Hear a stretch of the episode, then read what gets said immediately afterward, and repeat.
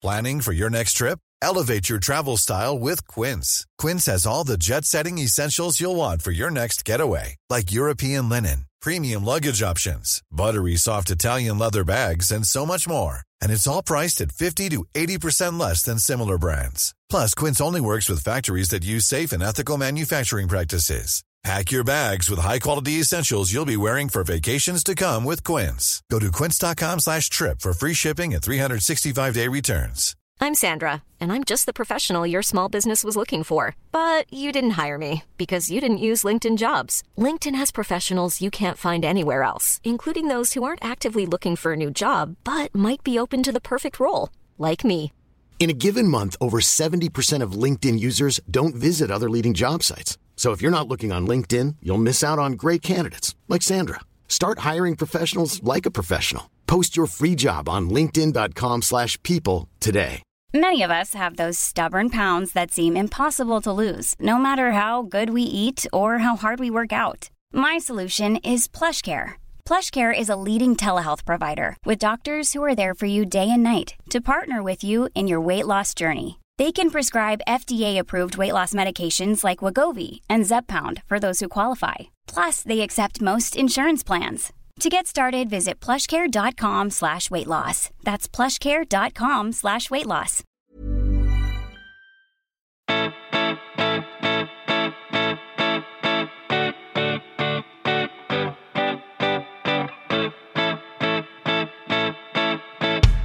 Welcome to the House of Pod, a show where we pull back the curtain on the world of medicine, we answer questions about your health, and we interview great guests.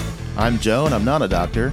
And I'm Lizzie, And I'm Kaveh. and we're two gastroenterologists. What's a gastroenterologist? You know, the doctors who work with your digestive system, Say what? You know, your liver, your pancreas, your intestines. Where now? your butt, Joe. It's your butt. Oh. On today's show, we have Maria Ansari, cardiologist and physician in chief of Kaiser Permanente San Francisco. It's one of the largest specialty centers delivering state of the art care here in Northern California, and she's a top doc there, so stay tuned.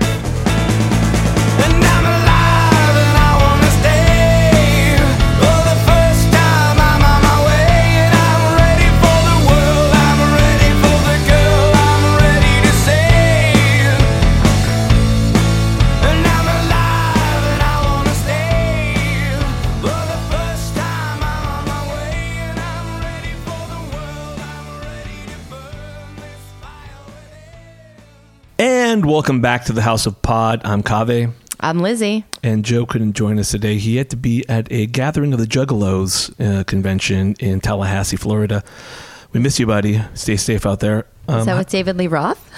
you don't know who the Juggalos are, do you? No. We'll talk about later. Anyways, how are you? I have a fun story about women Oh yeah. and stereotypes. Oh, let's get to it. So the other day I was at a baseball game. Okay. That's it. No.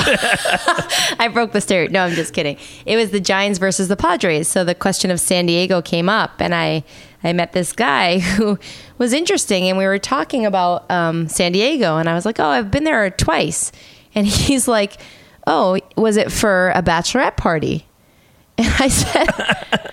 No, it wasn't for a bachelorette party. I'm like, I know It's a that very specific question. Like, I mean, I. It's not like it's Vegas. I know. I was like, first of all, I was shocked because I didn't know that San Diego has this reputation of sort of hosting like girls' weekends or whatever. Like, I guess there was um what's that show back in the day, like Girls Gone Wild, San Diego. I guess it was San Diego season one, two, three, four. Like, I don't know. No, I don't know. I'm just Okay. saying that why would anyone assume San Diego I don't know. for I only girls' did episodes four and five. seasons? Right, exactly. Is it? No, it's like video. Maybe it's like back on like VHS, right?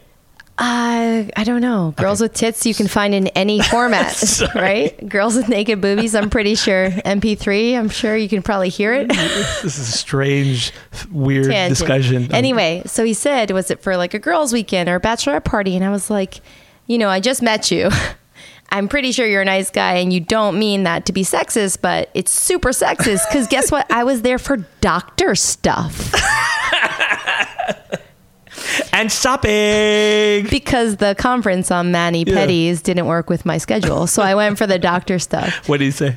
You laughed. It was like a it was a friendly conversation, but it was totally it just threw me off guard because again, I didn't know this sort of stereotype of San Diego and Yeah. then I was a, a bit put off because he assumed I was there for some frivolous thing when I literally was there for a doctor conference. Yeah. I mean, I love San Diego, so you know I go there all the time. We have family Beers there, so and we go burritos. there. Beers and burritos. That's our other podcast that we're working on right now. the time I was there, Yeah. I was there with you That's for right. a At a GI conference. conference. That's right, yeah. I'm just there's proof, Yeah, okay? For the listener who spoke to me that way, there's proof.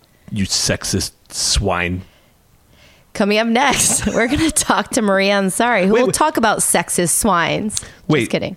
Before before we go to our guest, um, I have a plug slash uh, message. Okay. So I have a friend who is an amazing for a jazz musician by the name of Mark Gasway, G A S W A Y. If you have the opportunity, if you have iTunes still before they take iTunes down, or Spotify or whatever, YouTube has it. He has a new album called Live at the V. It's this new um, recording, this live uh, album he did at the Varnish down in LA. So good. It's so good. And I'm not even like a huge jazz fan, but I'm objectively, I think it's a great album. Anyways, he sent me a message regarding that email that we covered about dating in medicine, whether or not The one to that I just- use, yeah. yeah, the whether or not to use that you're a say that you're a doctor in your profile or not. Mm-hmm. So this is what he said.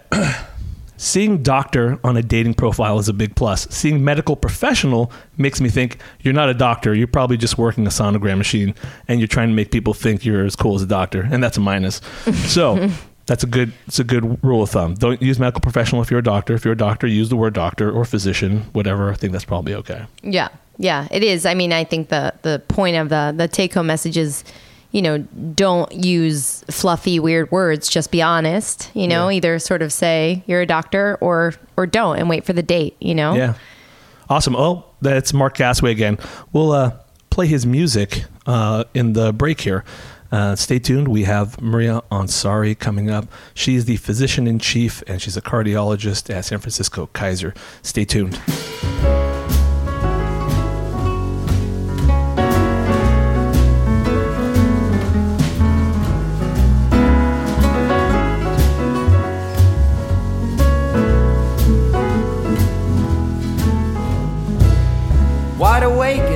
Alone in this foxhole. Now I'm fighting better battles with my impulse control. Just one more, just one more, just a couple more times. Then I'll stop hoping that it's you when my cell phone chimes. Another vow, another chore. Another drive to the store. Spend my weeks in contemplation in the shade of a tree. Getting high and singing love songs to the crowd at the V. And learning to take my chances. I'm one year older, your trail has gone cold. You're 350 miles away. No one wise looking over my shoulder. Am I failing any better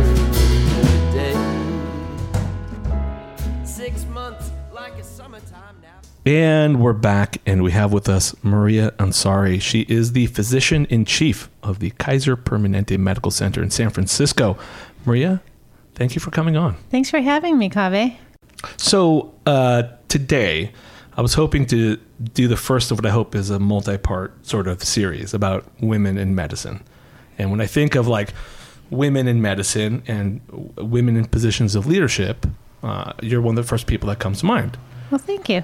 So before I think we get into, we have some questions for you. Okay. But before we do, I wanted to give a brief outline of the history of women in American medicine. So I did some research on this. So let me mansplain I was. Women I was in gonna say, can I medicine for introduce you. for our listeners? Can I introduce Kaveh to explain, just really sum up women in medicine in a couple minutes to us who don't Ladies, let me understand? let me take He's care of done some research, though. well, so actually, that's important. Well, actually, I can't. I can't wait to say that once or twice in this episode. Well, actually, ladies. right, right. Okay, so you have to start, I think, with Elizabeth Blackwell, who was the first woman to get a medical degree in the U.S. She was born in 1821 in Bristol, England, of Bristol stool scorer fame, I think. And in 1832, her family came from Bristol, England to New York because her dad, Samuel Blackwell, who was this very sort of rich sugar refinery er, sugar refiner, he lost his biggest and most profitable refinery to a fire. So he came over to New York. He became an abolitionist, actually, and he died when she was 17. He didn't leave a lot of money for the family. So to help out, she always kind of wanted to be a doctor, but she initially took this job as being a teacher. And she did that for a while until, you know, some point the desire got too strong and she decided she was going to do the medical school thing. And in finally in 1847, she was accepted as a medical student to Hobart College, which was then called Geneva Medical College in upstate New York. And the dean couldn't really figure out what to do. So what he decided was he would put it up to a vote to the 150 male medical students. And he said, if any single one of you disaggr- disapproves of this, then we won't accept her. And so they all voted yes. And so she became a medical student. Now, I've read two different accounts of that. Like one where it's like kind of the more uplifting one, which is where they're like, let's do this. This is great. This is, a, we can be progressive like this. And then another one where it's a little more cynical, where they're like, oh, we didn't think it was real. We thought it was all a joke. Or I'd love to see her fail. This That- will be hysterical. Totally, I'm sure Yeah. there was someone in there that had that. Anyway, so she she got in, um, and in January 23rd, 19, uh, I'm sorry, 1849, she became the first woman to get a medical degree in the United States. The press actually reported it uh, favorably, and the dean of her college, Dr. Charles Lee, he stood up and he bowed to her when she got her degree. So it's kind of a cool story. But for years after that, women sort of remained underrepresented in medicine. It actually had a little bit after she came in. Her sisters went to medical school. Some women only medical school started, about 19 of them. But by the 1950s, only one of those schools remained, and the numbers had actually gone back down to where there was only about 5.5% of medical students being women. The 50s were this strange time, I guess, where there was this real glorification of domesticity and that placed the woman's primary role as like a homemaker. And so it was really looked down upon at that time, is my understanding of it.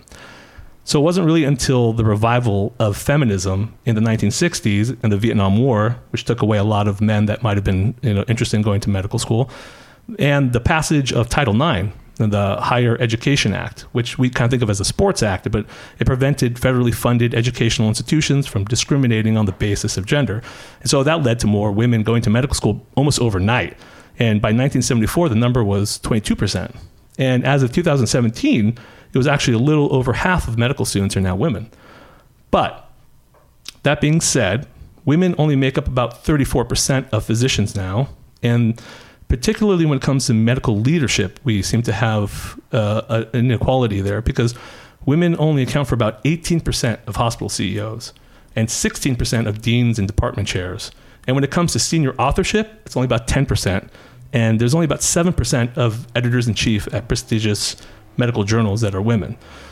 What do you think? Like, um, I mean, in your experience, is it? Do you think it's a lot of it, like implicit bias that has led us here, or do you think it's like an institutional problem where there's regulations and rules and things that don't make it super easy for women to sort of ri- rise in the ranks, whether it's administratively CEO, being PIC, or being editor in chiefs or lead authors?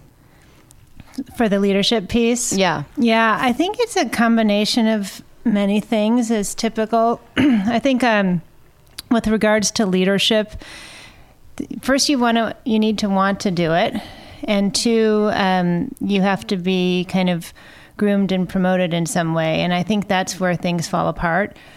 A lot of times people view like who's a good leader when you think about like great like the rock star CEO or um, people who are in high, high leadership positions, we usually admire like lots of charisma, bravado, you know, confidence, and and it's true that men in general exude more confidence than maybe what than competence. Uh, I hate to say it. Men competence. well, they exude more confidence than competence. So, for example, um, women, when people are applying for a job, it's it's um, well described that men might overplay their accomplishments, whereas women feel like they have to check every single box. Oh, but I didn't do that one thing, so I'm not qualified, so I'm not going to apply. Right. Whereas men are more likely to say, you know what, that's just you know window dressing, and I'm They're just I'm- better at self promotion. yeah, yeah, a lot more self promotion, and I think, um, and we kind of like that. I think people are attracted to that. Like, I can do this. I'm great. Um, you see it in the political candidates who are out there, people who are the junior senator from Illinois or whatever, right? So people who are kind of really green, they're much more likely as males to go out there. But if you look at the female candidates out there, uh, running for president, for instance, they're usually in their fifth or sixth decade of life, well established. Right. They've gone through the ranks, they've hit all the check boxes. And so I think that there's just this sense that they have to prove themselves. Um, they have to, they, they're just careful and conscientious. And um, I think part of it is that. And then the lifestyle is definitely a big part of it, too. I think um, when I was, in training and I told my mentors that I wanted to go into cardiology, for instance, I was really heavily discouraged. And I was in a class that was 30% female, so a medical school class, 30% female. And they were like, you know, you're not going to have a good family life like that. Um, it's going to be hard for you uh, to, you know, get home at night for the kids. And it just, it always just felt like there's no way that I could do it. Um, so I had to rely on mentors. on that other- particular Yeah. topic Yeah. like um, that comes up a lot the this question of how um, women are supposed to or want to or be able to do both Yeah. what can institutions do to make it less of a binary decision between motherhood family and and their career Yeah, I think it, I think we're seeing it in specialties that have become more female dominant. For example, OB-GYN and pediatric residencies in particular, you're seeing more shared residencies, more kind of what I would call understanding or tolerance for people to take leaves, like maternity leave, for instance. It used to be, you know, I went through training and somebody would take three or four weeks for maternity leave, and everyone, there was so much guilt. And, um, What's a shared residency? so a shared residency is where um, you take twice as long to do it, and you kind of are, or at some pr- proportion that you share that residency going through. Because a lot of hospital systems depend on the residents as their workforce. So uh, somebody who takes a leave of absence or mat- otherwise known as maternity leave, Yeah. um, they expect to have that whole covered. They have no way to, you know, our where I work now. If the resident's not there, the attendings pick up. But a lot of hospitals depend on the residents as their primary workforce, and so they do a shared residency, like a 50-50 split. And Yeah. it might take them longer to No, finish. that makes sense. Um, and you said you were discouraged from doing cardiology. So, Yeah. what, again, you mentioned briefly, like, did you have mentorship? Did you have someone encouraging you? Or did you just say, you know, did you were like, I, I'm going to take on this male bravado and just say, I can do it. Screw you guys. Like, how did you make that decision? Um, I was actually really inspired by this female cardiology fellow because I was at University of Michigan, and um, there in those days, all the cardiology fellows were men, and I thought they had they all looked like football players. They were super big, and um, there's this you know we do this procedure called a cardiac catheterization, and afterwards, in order to um, you put a catheter in the femoral artery in the groin area. Um, and then afterward, after you finish the procedure, you're supposed to put pressure on it and, and hold pressure. And they used to do it manually. And so they, these big guys would come out, seriously looking like football players, like six foot tall, and, and use both hands and compress the groin and stand there for 20 minutes, kind of grinding their teeth and looking like this is the toughest job in the world.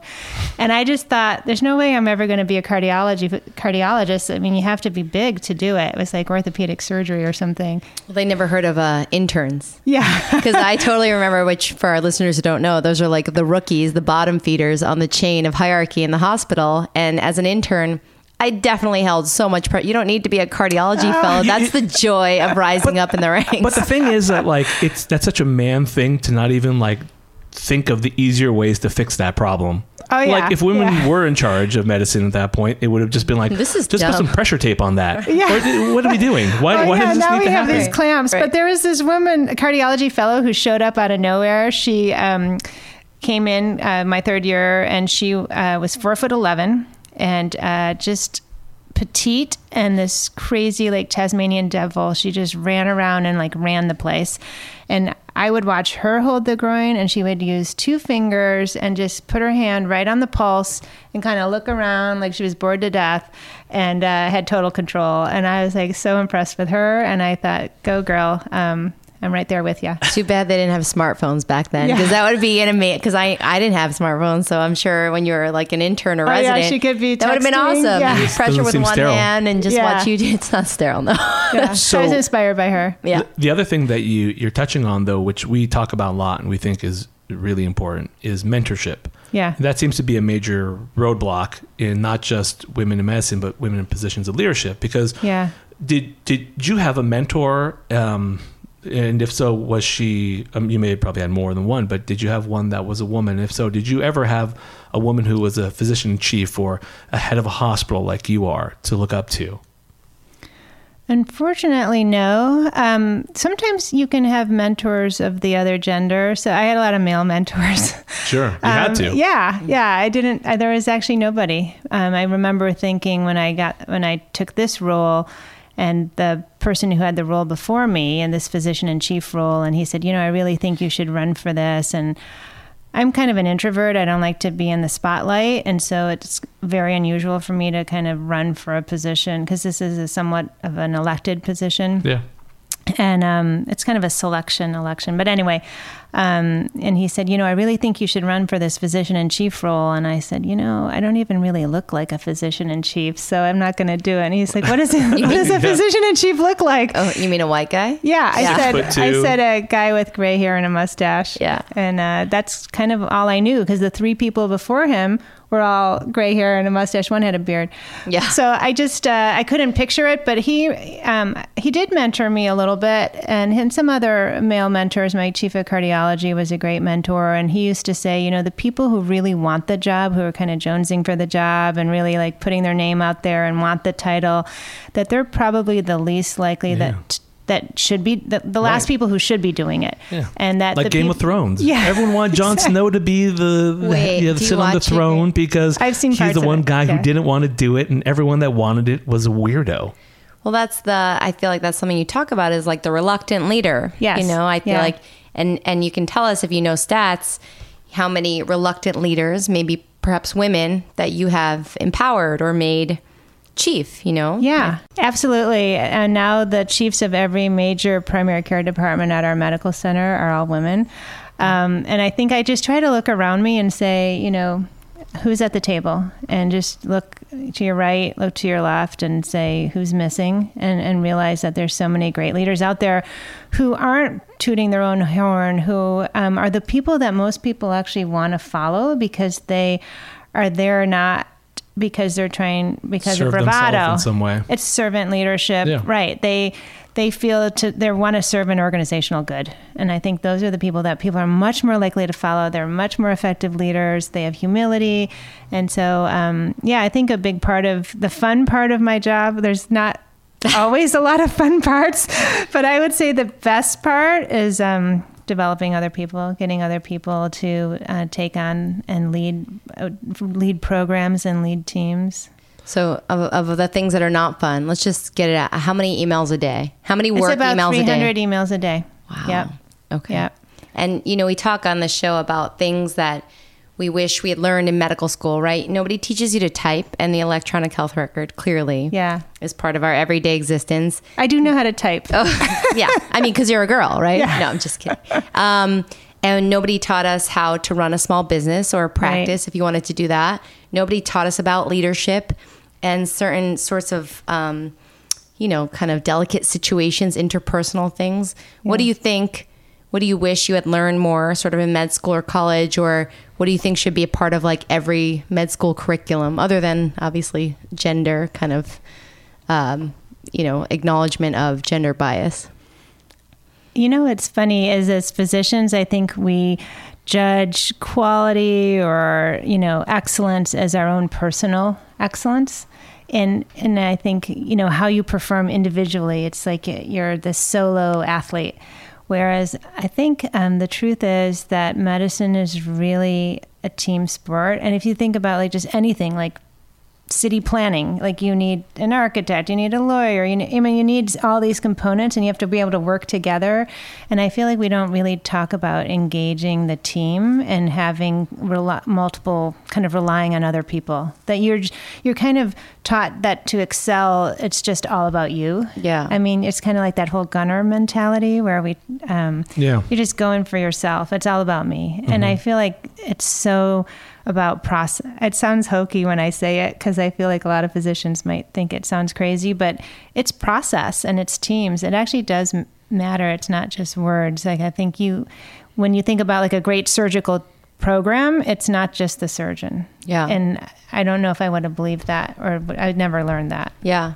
So- No, it is true because uh, the mentality of a med student and what, how we all excelled was just taking a test by yourself. Yeah. You know, and that was there's positive reinforcement there, and I never really thought about like, you know, you don't actually ever solve problems together as a team until you're thrown into the fire. Right. When you're put on, you know, taking care of patients all of a sudden, but you don't really think about that. And you can't be an expert on everything. And so just being able to call on colleagues, that whole collegiality thing, Mm-hmm. like, you know, you get tra- trained to kind of toughen up and not, the more consults you get, the weaker you are, that Yeah. sort of thing. Whereas, wow, the collaborative benefit of a hundred people thinking about this or working on problem solving, you get all Yeah. these problem solvers. Yeah. So, And asking for help, I think that's also something that is Yeah. uh, an important thing to learn at some point that I don't think some of the like older docs you see like they're they won't ask for help, you know, and I and I, you know we see it like uh, all the time, and that's something that I think you would Unless learn. it's technology related, they seem to be able to ask for help when it comes to that sort of stuff. So, so sort of bringing it back to the topic of women, particularly in medicine. Let me ask you: um, Do you feel like, as a female doctor, well, maybe this was not. This is probably not totally appropriate to you now in your position, but when you were going through regular training, when you were a resident, when you were uh, just an attending before you had a position of leadership, do you feel like you do you feel like you were treated less formally than male doctors? Yeah, by every many levels. It's subtle, like you don't actually notice it too much, but you, you don't think about it.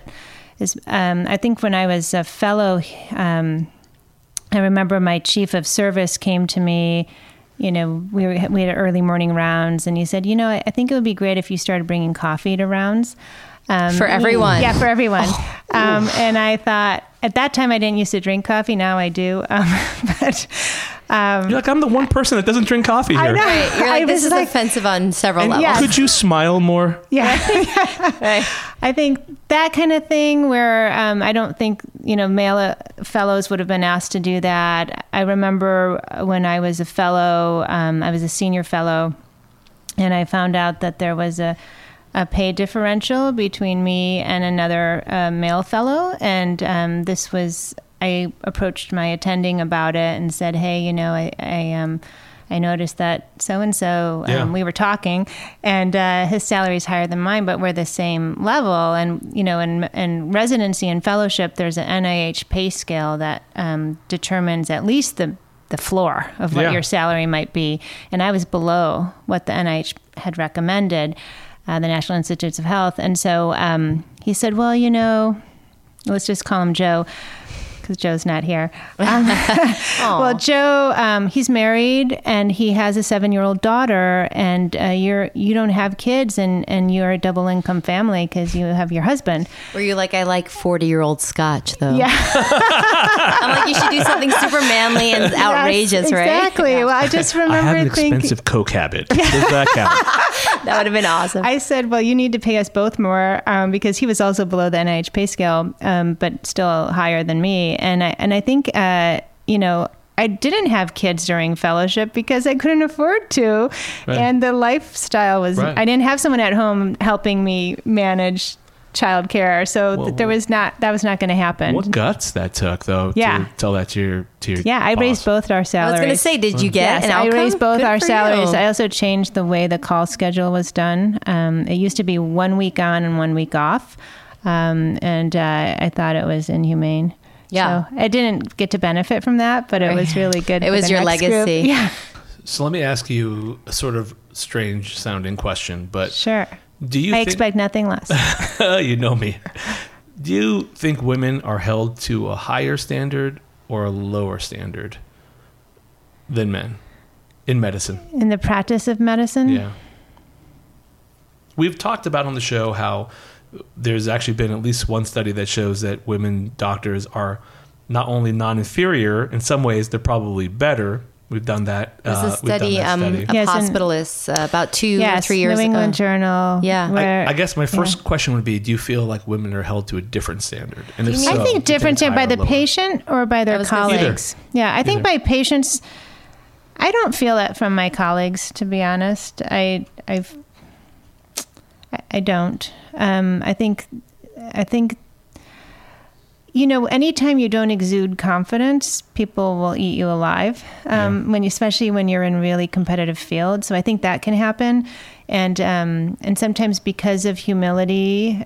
That can I've seen it where I can see some a female friend or colleague calling a consultant and getting kind of chewed out um, because their question was quote unquote stupid or whatever, or uh, not good enough or worthy. But uh, in general, my own personal experience, I've never felt that, and I'm not a super kind of bravado style person. I just try to be like quiet, confidence Yeah, kind of person. you exude that but quiet confidence. um, I think patients um, definitely. I feel it that they. I have to work a little harder to prove that I'm worthy because uh, I there's so many times. I always wear my white coat. I was gonna say women in their white coat. yeah, it's the armor, right? Yep. Yeah. Always wear my white coat, and if I don't. Um, even when I wear my white coat, and I have a card that used to say, it doesn't say it now, but it used to say Chief of Cardiology, and I would give it to the patient and I would say, I'm your cardiologist, and I would go see them every day. And then when it came time to kind of consent them for a procedure, and I'd say, okay, you Right. know, you ready to sign? And they'd say, you know, I think I'm going to wait and talk to the cardiologist and then make a decision. Right. Like, I am the cardiologist. At least the other thing is with respect to how hard you have to prove yourself, there's are so many parts of medicine, right? That you're living, right? Yeah. It's a clinician, it's an administrator, there's researchers, and do you think, you know, women are getting less published? Is that because they seek out a life of research and publication less often? Or is that because you know, research is hard in a different way. It's homework all the time, right? Yeah. It's not the hustle of seeing patients one after another, notes, an electronic health record, emails, this and that, but it's always homework. So there's admin and research and clinic and your colleagues' respect for your advice. Like, you know, do you think that each of these venues have their own degree of proof that these women have to, we have to prove ourselves in, different ways every day? Yeah, I think women definitely, I mean, we know this that working women have more of the household responsibilities when they get home. The social, wh- whether or not they have kids or even whether or not they're married, they tend to be kind of responsible for all the social activities of caring, caregiving for elder parents or whatnot. I think with uh, research publication, it's kind of interesting because there's definitely a hierarchy there, and you have to fight for authorship. And I've been there too, where um, you know it, people kind of assume that because because of tenure or whatnot, that they will put their name as first author. And it seems like some women don't speak up for themselves. I've had to coach and counsel people where they felt like, you know, they did all the work, and yet the senior leader is trying to uh, circumvent that. So That's called Yeah. bropropriation. the British Medical Journal came out with all these like sort of um, urban dictionary for like parlance for what's going on in um, gender inequality. And one Yeah. is we all know mansplaining. Yeah. One is the manel, which is a panel of decision makers, which are all men, like what's happening in Alabama, the manel. Yeah. And one is bropropriation, where Yeah. the dude, the guy, is taking credit for something that a woman has clearly done. So yeah, there. yeah. So, uh, question I have that actually is probably I think more for you because Maria, you're not an interventionalist, are you? you don't, No. So, as a proceduralist, Lizzie, someone who does procedures, something that's like a, a job with your hands. Yes. An old-fashioned job for men with their Yes. hands. Do you feel like you have had to, particularly during training, that you really had to be even better than everyone else? Did you feel like you had to prove something, or or not? That's a good question. Um, I I didn't. I don't know. I don't. I don't feel that. Um, you know, I think in med school I learned to avoid the gunners, the the kids who are quietly competitive, and I just decided that you know what I did was sort of you know I was competing with myself. I do think when I first had my first job um, that I did have to do it. I remember sort of talking about how many scopes per day. And I remember being very glove, kid gloved, you know, with how much I could do. And it made me feel, oh, I'm, you know, is it because I'm new? Is it because I'm a woman? Is it because I'm young? I- and I remember questioning that, you know, very early on. Can I tell you what I imagine fellowship was like for you? Because I wasn't a fellow with you. Please go on. I imagine it's a lot like what happens to a guy the first day of like prison. You just went in there and you wanted to smash a chair over the biggest guy's head just to prove Me, to yeah, everyone yeah, yeah. that you were not to be messed with. I went to fellowship where I trained, so I had immediately this, um, you know, this ability to feel comfortable. You know, I didn't feel I had to prove myself Sure. because I went You to the place that I tra- right. So I felt like I'd already had this sense of acceptance, and and you know, um, I I didn't have to. I didn't feel like I had to. Pr- that's honestly part of the reason why I left because I've been at NYU Yeah, for you 11 wanted to do years. something different. And I was like, I don't, I feel like I should prove myself. Like, I feel like this, you know, there's com- a little bit of complacency and I, I just didn't want that. So, Yeah. So I moved to San Francisco. So what do you think is your role, I guess, or, or institutionally or nationally, um, to make it better? You know, how do we cultivate women as leaders? How do we make sure that there's mentorship? You know, you can't just say, let's, you have, you know, I think you're trying to cultivate Yeah. mentorship programs and how do you do that? Well, I think I try to do a lot of one on one coaching where um, I never turn down when someone reaches out to me and says, I want to meet with you. And could you? And I, I get those requests from within my organization and even outside my organization and people at different stages of their career. Yeah. And I always say yes. And each time I do it, and you know, as I'm going to it, I'm like, oh gosh, you know, I'm so busy. Why am I doing this? And then I always leave feeling really energized Right. because I'm so inspired by these strong women who are moving along in their career or just starting out. Yeah. Um, I- I think the other thing is just encouraging people I do know that aren't kind of the reluctant leader, um, so to speak. I feel like um, these are really strong people. They have all the capabilities of being a leader. They have authenticity and courage and and um, competence, and yet they just don't see themselves in that way. And just helping them embrace their style and say, you know, you don't need to be like an Obama style orator to be in charge, right? Yeah. Um, you are good enough, and reminding them of like people want you to to lead, and so just um, encouraging that, recognizing uh, the strength that they have within them. Um, and then I always say yes to things like this Yeah. just because I think it's um, the more that you, um, you know, when I, I did give a talk not too long ago about being an introvert and uh, and and being in leadership, and it really brought out a lot of other introverts, which I loved because um, you know introverts can be leaders too. Yeah. But but Yeah. you need to be sort of chosen though. You know, as an introvert, you're not necessarily gonna you said you didn't necessarily seek out a position. You need someone Yeah. to talk to you and, and mentor you and encourage you. You're not gonna Yeah. do that on your own. So Right. Yeah. that's a hard um that's sort of a catch you know, catch twenty two sometimes. You're gonna be the best, but you're a little wallflower maybe that that doesn't know it and someone needs to see it. And You need a it. nudge. Yeah. Yeah. Yeah. Yeah. Well, Maria, thank you so much for coming on. I think we think that you're doing it the right way in terms of leadership. Your sphere of influence is, I think, even bigger than you know, and I think you're inspiring a lot of people, women and men.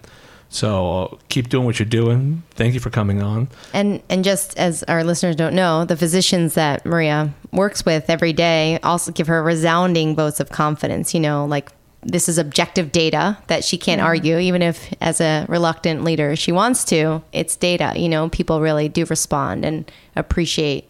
You know, trying to help women cultivate their careers and you know world domination and such. Yeah. Exactly. So thanks for coming on. Thank you, Lizzie. Thank you, Kaveh. Thank you. The opinions on this podcast are broadcasted for educational and informational purposes only and do not represent the opinions of our employers. These opinions are not intended as a diagnosis, treatment, or as a substitute for professional medical advice, diagnosis, or treatment. Please consult a local physician or other healthcare professional for your specific healthcare and or medical needs or concerns.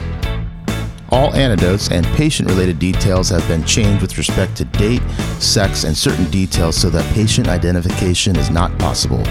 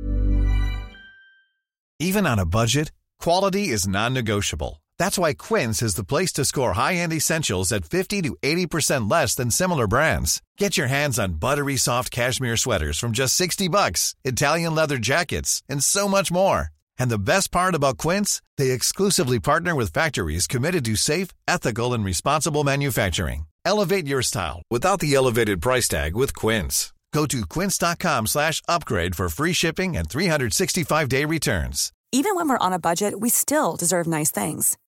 Quince is a place to scoop up stunning high-end goods for 50 to 80% less than similar brands.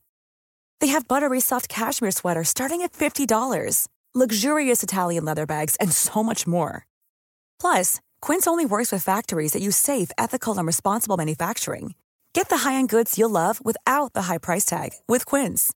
Go to quince.com slash style for free shipping and 365-day returns. Imagine the softest sheets you've ever felt. Now imagine them getting even softer over time. That's what you'll feel with Boll and Branch's organic cotton sheets. In a recent customer survey, 96% replied that Boll and Branch sheets get softer with every wash. Start getting your best night's sleep in these sheets that get softer and softer for years to come. Try their sheets with a 30-night guarantee. Plus, get 15% off your first order at bollandbranch.com. Code BUTTERY. Exclusions apply. See site for details.